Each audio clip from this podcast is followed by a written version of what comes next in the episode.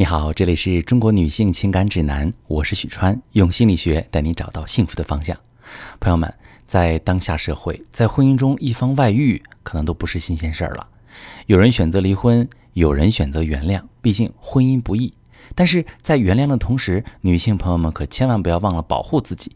那我在咨询的过程中，经常遇到女性朋友咨询我，发现老公外遇之后，让老公写了悔过书，这些真的在法律上有效吗？我们先来看一个案例：小玉本来有一份不错的工作，但是结婚生孩子之后，听了老公的话，辞职在家专心带孩子做家务，老公每月给她不少生活费。小玉本以为岁月可以这么静好下去，可是好景不长，无意中她发现老公外遇了。小玉先是闹着要离婚，但是她老公不同意，还给她写了悔过书啊，求她原谅。她老公是这么写的：“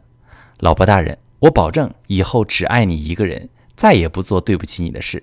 若我再外遇，我承诺无条件离婚，净身出户，家里所有财产，包括房子、车子、存款二十万，都归你所有，并补偿你十五万，请老婆监督，并且啊，还签了名。小玉本以为有了这个，就等于有了护身符，即使将来再有什么变故，她和孩子也有保障了。可是现实很快打脸，仅仅半年时间，她就又发现老公外遇了。气愤之余，小玉决定不再妥协，向老公提出离婚，并且起诉至法院，请求法院依照老公写的保证书判决家里的财产都归她所有，她老公净身出户，并且要赔偿她十五万。法院呢，最后判决两个人离婚了，但是家里的财产夫妻却是平分，而且判决男方只赔偿五万。小玉怎么也想不通，白纸黑字怎么就不算数了呢？虽然他提出上诉，但二审依然维持原判。其实，为了维护婚姻的稳定，夫妻之间商定的忠诚协议，法院是支持的。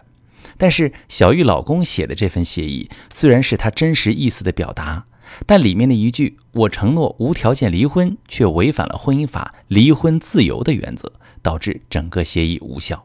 小玉只好打碎牙齿往肚子里咽。现在，女性在婚姻当中越来越觉醒。已经意识到用法律保护自己，很多女性朋友会和老公签订夫妻忠诚协议。然而，因为法律知识的欠缺，很多女性在和老公对簿公堂时才发现，这个护身符其实并不管用。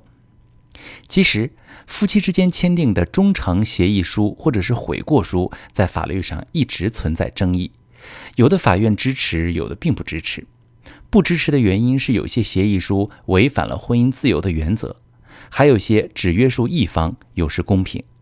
但是合情、合理、合法的协议书，大部分法院还是支持的。所以有一份忠诚协议书，关键时刻还是有用的。既然夫妻之间的协议有时有效，有时法院又支持，那么双方为了尽可能保证自己的利益，写协议的时候要怎么把握尺度呢？首先，忠诚协议必须保证的是要合法。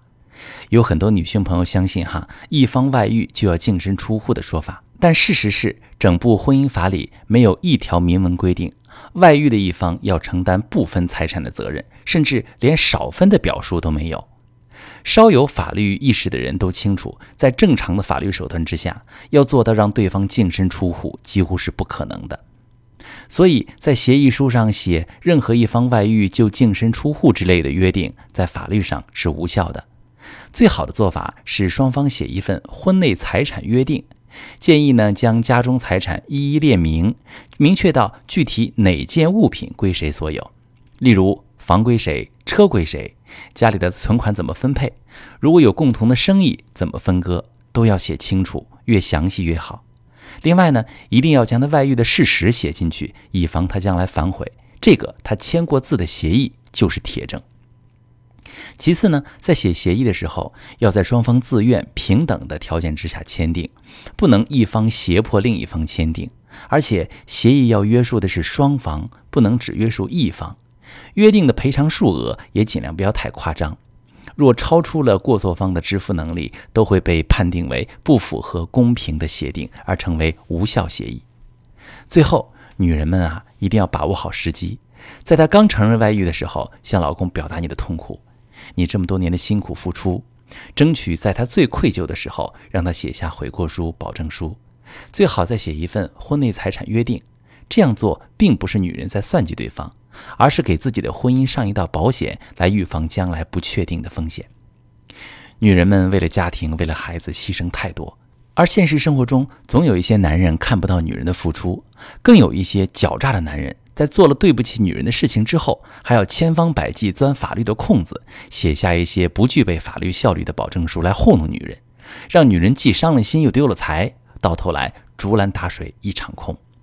如果你遭遇了婚外情，不知道该怎么取舍，或者你遇到感情难题、婚姻危机，可以把你的情况发私信，详细跟我说一说，我来教你怎么处理。我是许川，如果你正在经历感情问题、婚姻危机，可以点我的头像，把你的问题发私信告诉我，我来帮你解决。